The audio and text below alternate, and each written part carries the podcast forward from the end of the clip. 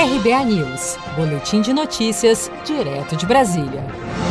A dívida pública federal subiu 2,59% em setembro e passou dos 4 trilhões e meio de reais, segundo divulgou o Tesouro Nacional nesta terça-feira. Em agosto, o estoque de títulos federais era de 4,4 trilhões. De acordo com o Tesouro, o volume de emissões de títulos públicos registraram em setembro o segundo maior número de suas respectivas séries históricas, atrás apenas dos valores vistos em julho de 2020. No acumulado do ano, já foram emitidos mais de 798 bilhões de reais em títulos da dívida pública brasileira. Após crescimento em agosto, a participação dos investidores estrangeiros no total da dívida pública voltou a subir ligeiramente em setembro. De acordo com dados divulgados pelo Tesouro Nacional, a parcela dos investidores não residentes no Brasil, portadores de títulos da dívida pública brasileira, passou de 9,4% em agosto para 9,44% no mês passado. A auditora Maria Lúcia Fatorelli explica que a maior parte da dívida pública hoje é dívida interna. O que a gente sabe é que metade da dívida interna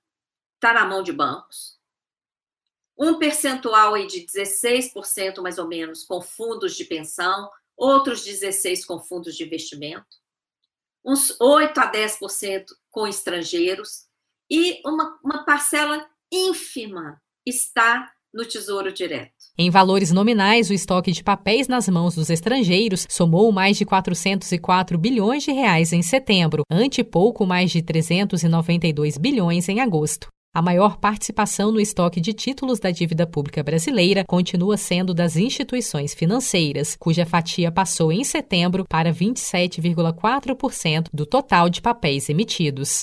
Se você quer começar a investir de um jeito fácil e sem riscos, faça uma poupança no Sicredi.